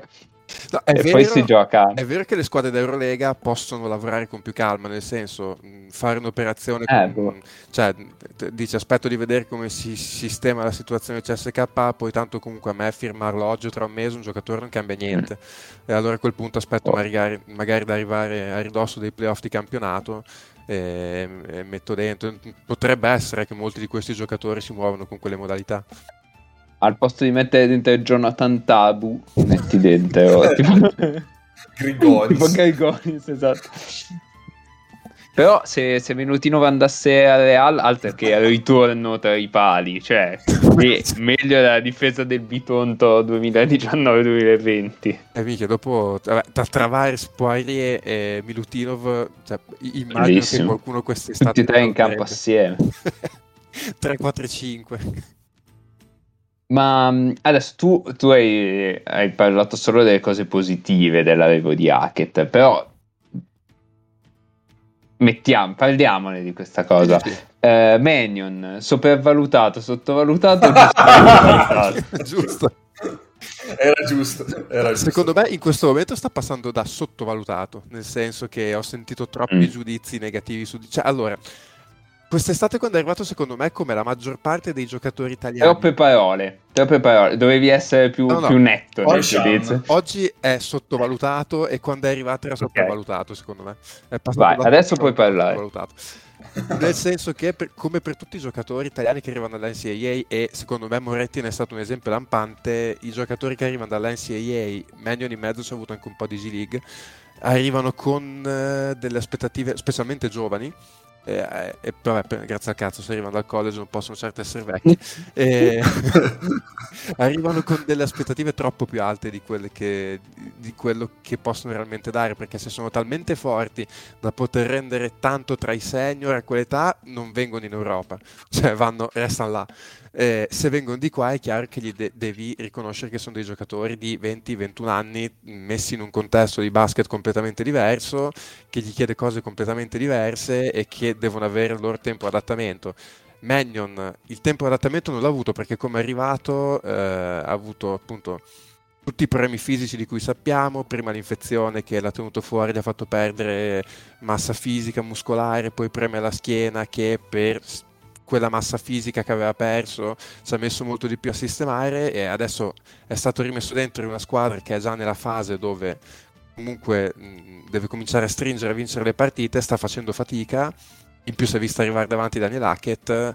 Eh, in questo momento secondo me è incredibilmente sottovalutato come giocatore perché ho sentito giudizi troppo severi su di lui, sta facendo fatica, quello è poco ma sicuro, c'è anche la partita dell'altra serie in Eurocup contro Bursaspor ha fatto molta fatica e però comunque è un ragazzo che secondo me va aspettato, perché anche solo nelle due partite che ha giocato con la nazionale, dove aveva un sistema di gioco diverso attorno, una quantità di fiducia diversa su di lui, ha giocato due partite molto buone contro l'Islanda, che è un altro livello. Però secondo me è un ragazzo che eh, vale la pena aspettarlo. Io fossi la Virtus lotterei anche il prossimo anno, anche perché per la stagione che sta facendo c'è anche la, la possibilità che tu riesca a tenerlo a cifre, non dico stracciate, però comunque insomma non credo che chiederà la luna dopo questa stagione. Eh, però vediamo, anche perché insomma l'altra cosa che è uscita è che Hackett sia stata anche un po' una richiesta forzata da Scariolo perché non si fidava più tanto di lui. Eh, vediamo un po' cosa succede, però ecco, è un giocatore su cui comunque continuerei a puntare se non lo farà la Virtus, fosse un'altra italiana, la stessa Milano o una squadra che farà l'Eurocup il prossimo anno, si andrei ad occhi chiusi. Sì.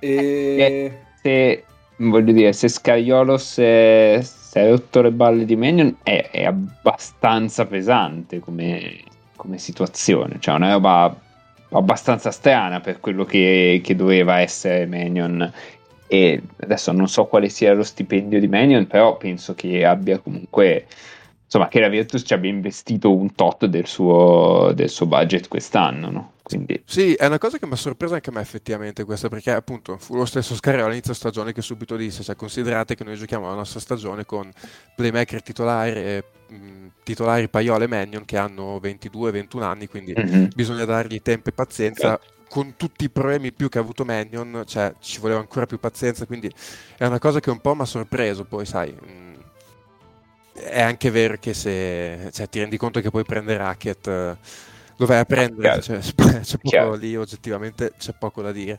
Io appunto spero che, che abbiano pazienza perché comunque mh, secondo me è un ragazzo che, che, vale la pena anche perché secondo me ha fatto vedere qualcosina, qualche passo in avanti, perché in attacco comunque le sue cose già ce le ha. È un giocatore che comunque in attacco il suo te lo dà, eh, poi con alti e bassi, cioè non è, non è, un giocatore costante, è un giocatore magari... Eh, che per assurdo in questo momento dove diventa sesto o settimo esterno, se fosse sereno mentalmente, potrebbe essere un, un'arma in più, perché nella serata eh, infatti, in cui... Uh-huh. Ti stavo per chiedere, è uno che secondo te in questo momento sta meglio off the ball? Eh, in realtà io da quel che ho visto l'ho visto sempre molto meglio palla in mano. Infatti, secondo me è un po' il suo problema. Okay. Lui, lui, senza la palla in mano ancora, cioè, non ha ancora ben chiaro come muoversi. C'è un giocatore che ha bisogno di stare tanto con la palla in mano. Anche in nazionale abbiamo visto che cioè, lui ha bisogno di, di, di, poter condurre l'azione, partire palla in mano e giocare i suoi possessi palla in mano. Chiaro che in una squadra dove tu hai Teodosic, Bellinelli, che non parte palla in mano, però bisogna farla arrivare in mano a lui. lui. Esatto non è, non è così semplice. Però magari... Infatti io... Scusa, sì, sì, no, no, vai, vai, vai. Erano tutti... No, volevo solo dire, secondo me le, la, la, cosa di, che Scariola abbia chiesto espressamente Hackett eh, deriva appunto da questo. Che Hackett, cioè Mannion era stato preso per fare un po' quello che faceva Hackett eh, al Sesca, diciamo. Che...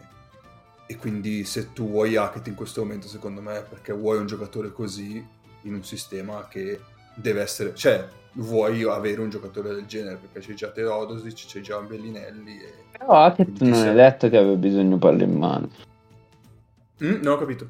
Hackett non è detto che abbia bisogno palla in mano. Esatto, dico appunto un giocatore che ah, sappia, okay, comunque, okay, okay. sappia, comunque, giocare palla in mano nel, de, nel caso di mm-hmm. necessità di rotazione degli italiani in campionato in cui devi tenere fuori anche degli stranieri però può anche tranquillamente giocare off the ball e ti dà comunque solidità in difesa e Hackett è diventato anche un signor tiratore eh. sugli scarichi e quindi... Cioè, ad esempio Hackett Manion insieme non, potrebbe non essere una bella idea.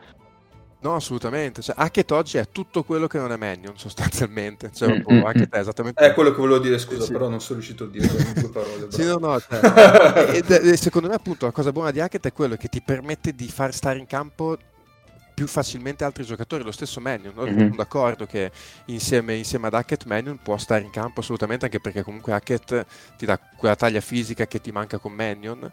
Eh, secondo me a questo punto non è neanche tanto, cioè io credo che lo stesso Scarioli in questo momento eh, è felice di pensare di avere come sesta, settima opzione un Mannion. E bisogna vedere quanto Mannion è sereno mentalmente, cioè perché se è, quello è un ruolo che tu devi interpretare che vai in campo 10 minuti in quei 10 minuti ci dai il 110%, se è la tua serata che fai canestro puoi spaccare in una partita, se non è la tua serata devi essere sereno nel sapere che torni in panchina e ci rivediamo alla prossima. Eh, abbiamo è, visto, non è scontato. Abbiamo visto una situazione simile, ad esempio, della Valle a Milano. Esatto, esatto. Cioè... Che è riuscito a farlo alcune volte, non al livello a cui si pensava avrebbe eh, cioè, tende. È, è, una cosa che a 21 anni non, non, non è proprio semplice. Cioè, per assurdo, cioè, eh, fi, fino a un certo punto di questa stagione l'aveva fatto molto bene Ruzier eh, a, a, un altro livello ovviamente, però è un mm-hmm. giocatore che ormai ha superato tutta la fase di sviluppo, è un giocatore che conosce bene i propri pregi, i propri limiti, i propri difetti e quindi è pronto ad interpretare quel ruolo. Eh, Mannion secondo me aveva altre aspettative, deve un attimo rimettersi dentro, dentro questi nuovi vestiti. Eh, il problema è che nel, cioè, hai sempre il retropensiero che eh, se per caso non ci riesci nessuno si strappa le vesti in questo momento. Amen. Ne abbiamo altri sei di altissimo livello, non giocherai. Eh... Però, però, quella roba lì è una delle cose che ha fatto bene con la nazionale le prime volte, le prime volte in cui è venuto a giocare in Europa con la nazionale, no? Sì. Perché lui entrava dalla panchina e faceva un po' sì, sì, di instant scoring o per dirla alla, alla Rai o guastatore. esatto. eh, il punto è che è sempre lì, secondo me le aspettative, cioè lì sono le prime volte che tu arrivi in nazionale e sai che arrivi un po' in punta, cioè per quanto tu mm-hmm. come me, arrivi comunque in punta di piedi perché comunque nazionale, contesto nuovo e quindi le prime volte arrivi in punta di piedi. Il problema è che adesso in mezzo c'è stato un Olimpiade che ha giocato come ha giocato, tutto l'hype che gli si è generato attorno, presentazione, è arrivato come salvatore della patria a Bologna, in ingaggio di un certo tipo e adesso ti ritrovi che sei il settimo esterno e, e eh c'è sì, sì, un discorso mentale che non è semplice. Poi mh, se fa quel salto lì, secondo me fa benissimo alla squadra e a lui cioè ne esce molto più forte, però è... non è semplice. Okay. Perfetto. Mago, vuoi esporre le paure? Che paure? che diciamo prima, è che noi, eh. in quanto tifosi milanesi... Eh, vabbè, nel senso... Arriva Schengelia nell'altra squadra, eh, ragazzi, cioè, come, come ne usciamo da qui? Però, guarda, ti no, dico, boh. ti, ti, guarda, poi, poi, ti lascio andare, ti dico solo una cosa. Per me, a prescindere, anche dovesse arrivare Schengelia, eh, cioè. Milano comunque resta comunque avanti, nel senso che cioè, per quel famoso discorso di vissuto che, che, caro, che Vabbè, allora, ci potevo quasi credere quando hai detto vissuto eh, sei uno schifoso troll. Però no, comunque se tu vedi giocare oggi la Virtus ti rendi conto che è una squadra che ha, eh, cioè, ha dei problemi strutturali. Eh, che comunque okay. non è detto che mettendo due dentro due giocatori super, eh, come Hackett e Schengele, per carità, eh, tu risolvi. Eh, a maggior ragione se dovesse arrivare solo Hackett, che comunque è un giocatore fortissimo, eh, che però non è quello che arriva e ti mette a posto una cosa che non funziona. Se fosse Schengelia, parzialmente un po' di più. Però la Virtus in questo momento ha dei problemi strutturali eh, che appunto, se dovesse tra l'altro non arrivare un lungo, ok, tu vai a formare, vai a, a, far diventare ancora più forte il reparto esterni, ma sotto canestro i problemi ti rimangono. Cioè, in una sfida diretta con Milano, comunque il reparto lunghi Virtus va sotto molto. Perché comunque tu contro Milano hai due lunghi credibili da mettere in campo che sono Jay Hervey, fine. E poi c'è Libegovic e Samson che fin qua sono stati dei minus. O tessitori che faccio fa quel che può, però è tessitori. Quindi cioè, secondo me c'è quel discorso lì, cioè Milano ha tutto un percorso che si porta dietro, la Virtus ha avuto tutta una serie di problemi che quel, quella coesione non, non, gliel'hanno fatto costruire, secondo me è una cosa che alla fine poi paghi quando, quando conta. Eh, posso andare breve? Due considerazioni al volo. Allora, quando dici che vai breve, non vai No, breve, no, no, vado, vai, vado, vai pure. Vado veramente breve. Scherzo, allora, vai, due, vai, motivi, due motivi per cui la Virtus può essere breve. favorita. Due motivi per cui la Virtus può essere favorita in una serie con Milano e due motivi per cui Milano può essere favorita in una serie con la Virtus. Lato Virtus, sicuramente eh, il fatto che a livello di italiani è molto più profonda e ha molta più qualità e in un'ottica di roster LBA questo fa, può fare la differenza. L'abbiamo visto l'anno scorso, quest'anno mi sembra mh, mm, ci sia, eh, nonostante eh, Milano abbia preso il miglior italiano del campionato che Melli, mi sembra ci sia un margine non da poco e eh, in questo la Virtus parte avanti e questo può allungare le rotazioni in una finale.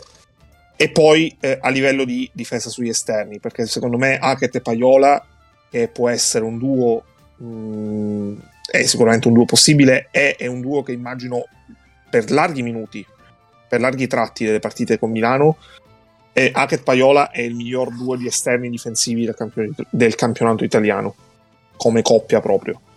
E eh, se riescono a trovare l'intesa in breve tempo, non sarà facile, possono avere un grandissimo impatto. E le, quelle due su Milano le ha già detto Nick fondamentalmente. Eh, il fatto che Milano ha un'identità già oggi eh, rispetto alla Virtus che comunque deve costruirla abbastanza, specialmente se dovesse arrivare anche a Shanghai. E poi il fatto che Milano eh, è una squadra che ha le idee chiare soprattutto in difesa e eh, rispetto all'anno scorso dove era sì forte in difesa ma era più a momenti e eh, Milano faceva bene dietro anche, cioè soprattutto quando era in un buon momento di forma. Quest'anno Milano ha fatto molto bene in difesa in tutta la stagione, eh, sia i momenti in cui era, ha avuto dei passaggi a vuoto, sia i momenti in cui era in cui c'era, in cui non c'era e quello che ha pagato soprattutto eh, l'ha pagato a livello offensivo anche perché sono venuti a mancare per l'infortunio eh, Shields, ma anche un giocatore come Mitoglu che aggiungeva eh, moltissimo a quello che è il reparto lunghi. Sono stato breve. Sì, sì. Come promesso. Di Mago. Allora, è, com- è, è, complesso, no, è molto complessa. Eh, sì. ehm, allora, secondo me l'innesto di Hackett ovviamente stai mettendo dentro uno dei migliori esterni d'Europa. Però mh, mm, stai mettendo dentro un giocatore che non è esattamente un creatore, cioè probabilmente è il migliore per giocare di fianco a un grande creatore di gioco. È quello che ha fatto negli ultimi anni al Sesca prima oh, dell'Olimpiakos. Esatto, cioè più che, più che un giocatore che ti crea un, che ti crea pericolosità lui giusto? Siamo d'accordo. Sì, nel senso lo può fare, quindi, ma non è il suo massimo pregio. Esatto, quindi eh, rimane il fatto che comunque la Virtus è per l'attacco è legata abbastanza a mani piedi a Teodosic che dipende da come arriva soprattutto fisicamente in fondo alla stagione ehm, e a Teodosi c'è Bellinelli se vogliamo che crea per se stesso in un altro modo però è, è l'altro che, grande creatore di gioco eh, sì, per gravità. de, sì di gravità esatto del, della Virtus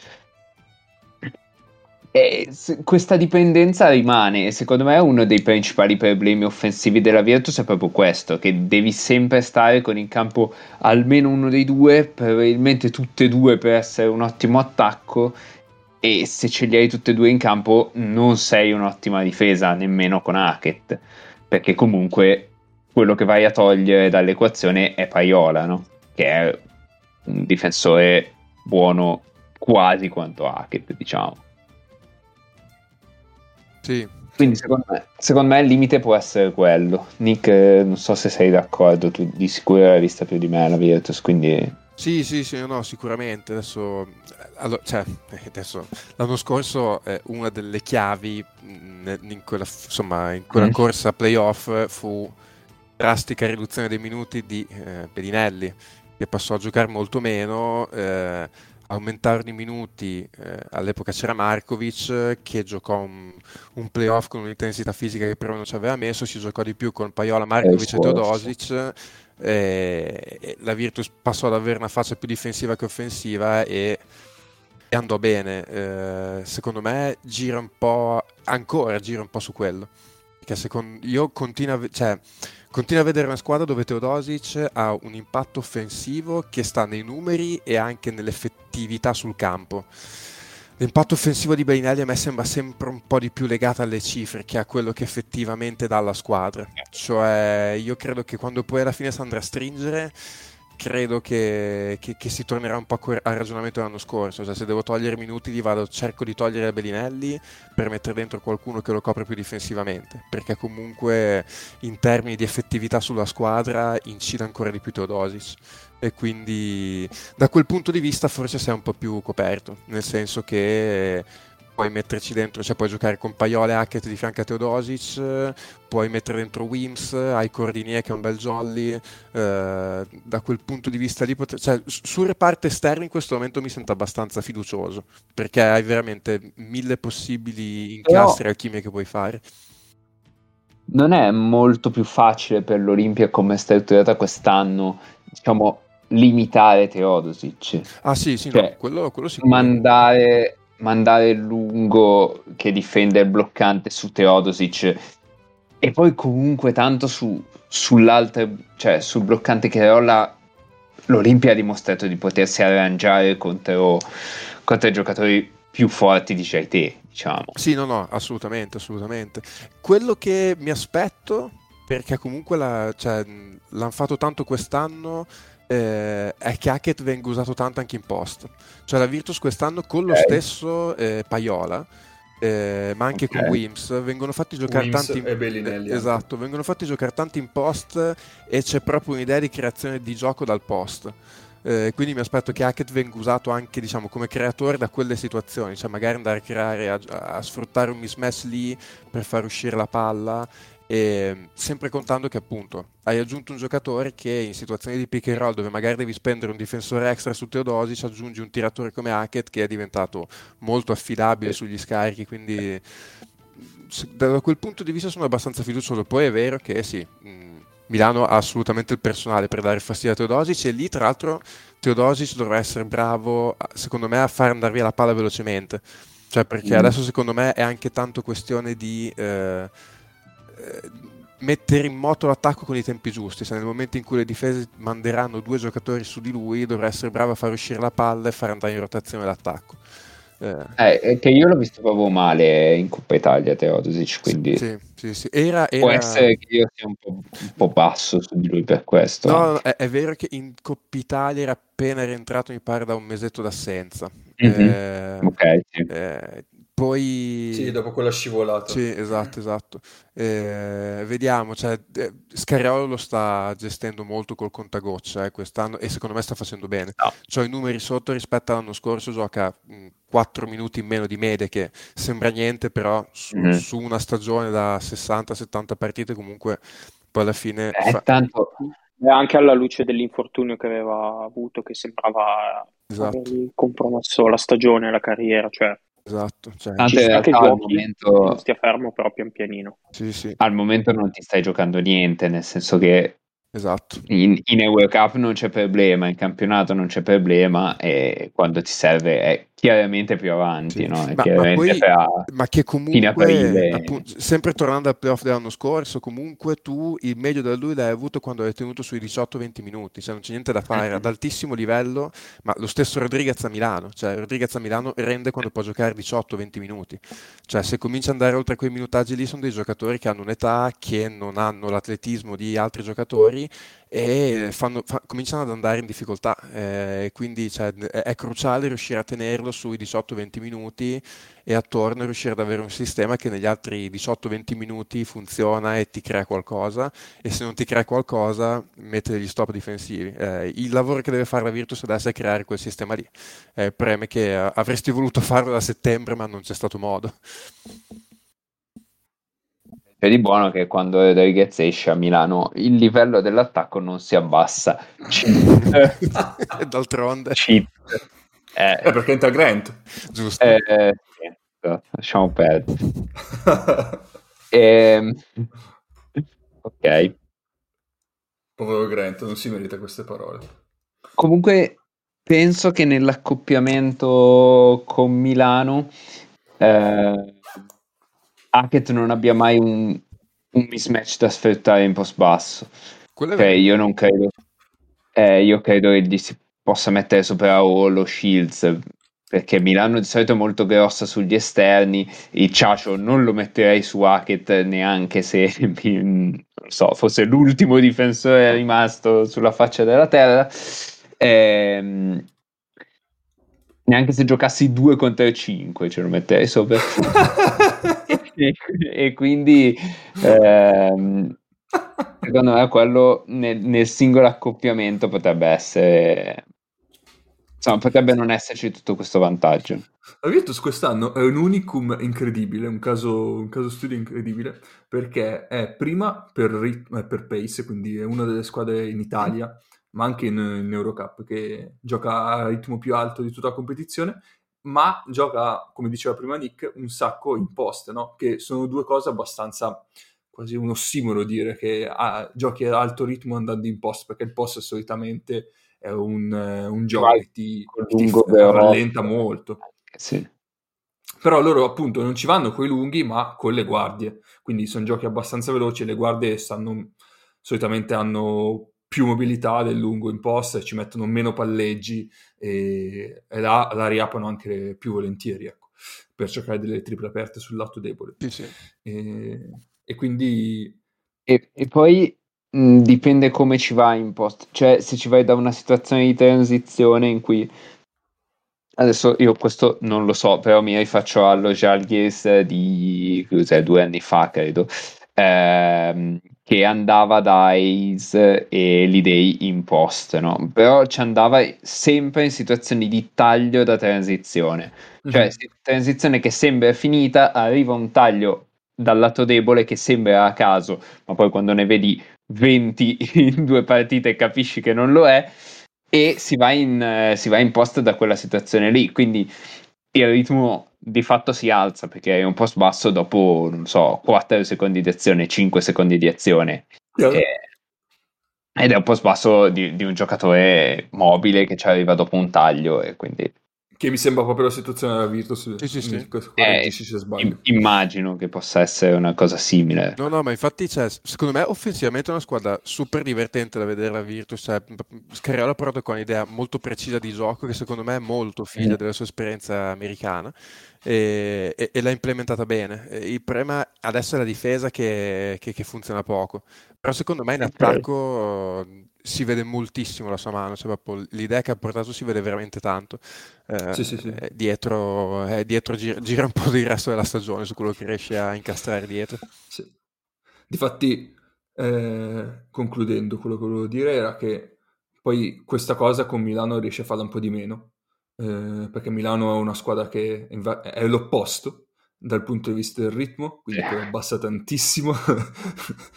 C'è la possibilità di correre, io non corro. E, e eh, poi c'ha i corpi giusti tanto da la difesa schierata sappiamo sempre trovare un buon tiro quindi che bisogna tempo, eh. assolutamente ma che schifo correre eh. Eh, e la, c'ha, c'ha, dei corpi da mettere nei posti delle mm-hmm. guardie della Virtus quindi da quel punto di vista sarebbe abbastanza coperto eh, l'altro discorso che volevo fare era appunto come diceva Nick la difesa è un po' quella che è della Virtus se tu vuoi vedere il grafico dei rating che faccio che pubblico settimanalmente per la Serie A, sembra che sia Milano che la Virtus siano due squadroni, no? Perché sono lì in alto a destra, tranquille. Però se tu puoi vedere poi il grafico dell'Eurocup e dell'Eurolega, capisci davvero quali siano i difetti delle due squadre, appunto sono per la Virtus eh, la difesa e per Milano l'attacco, perché entrambe sono, la Virtus un po' di più, però comunque sono entrambe sotto la media di Lega in questi mm-hmm. due aspetti. Mm-hmm. E, e quindi se da un lato c'è Milano che fa della difesa la sua arma, eh, cheat grandissima, eh, c'è la Virtus invece che eh, ha un attacco che funziona benissimo e in difesa un po' si arrabatta, diciamo, infatti solitamente le portette della Virtus finiscono ai 90 punti. Sì. Quindi comunque anche per l'edizione, cioè l'edizione di Act è, è, f- è fantastica per loro.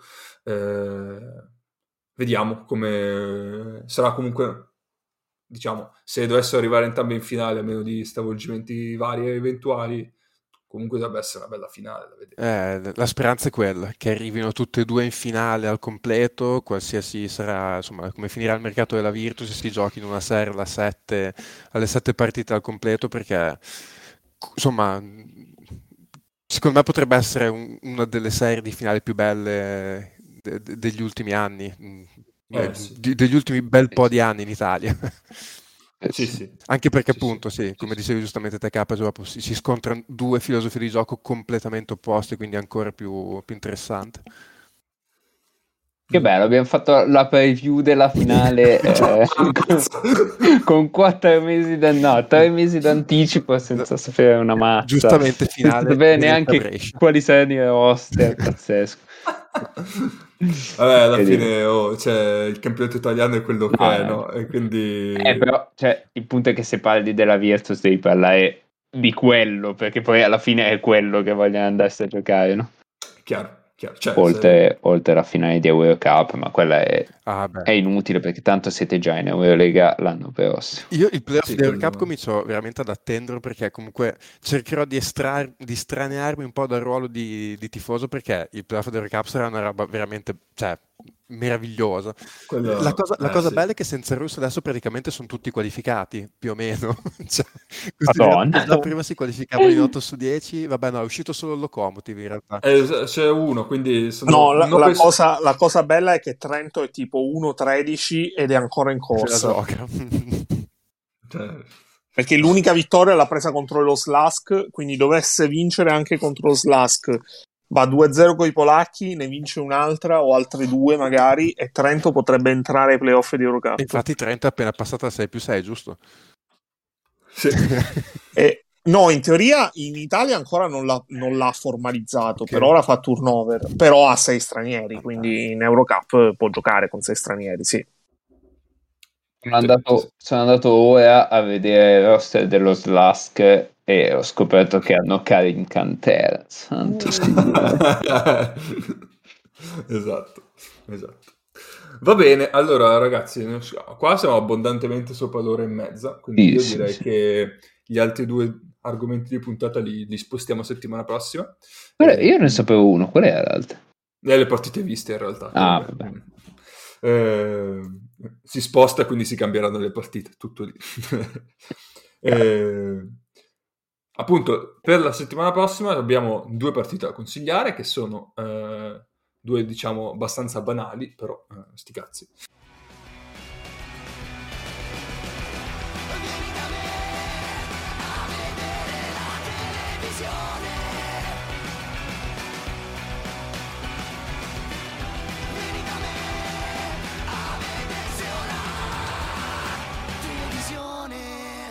Che cazzo le guardi? Eh, Madrid, Real Madrid, Milano e Monaco, Efes, visto che eh, sono due partite assolutamente di livello. Eh, quindi niente, tutto qua, ci, ci, siamo, siamo arrivati in fondo, anche questa puntata un po' diversa dal solito, ma non per questo poco interessante. Oh. E... No, questo lo dice, cioè, lascialo dire uh, Va bene, ce lo diranno i nostri Ai nostri 12 ascoltatori. Assolutamente. Dopo eh... questa. Perché è interessante, se no sarebbe 8. no, abbiamo parlato di mercato, 20 almeno. Beh, eh... se, lo metti, se, lo metti, come hashtag su, su Twitter, quando lanci la puntata, mercato. Il mercato. E quindi... Beh, in effetti abbiamo fatto anche un un giustamente valutato. Norimberga. No, Norimberga. Se, se non è mercato questo, cos'è? Eh, giusto, giusto. Sì, sì, sì, assolutamente. Va bene, allora ci sentiamo la settimana prossima. Stateci bene. Ciao. Dopo ricordati di chi ti ha voluto bene.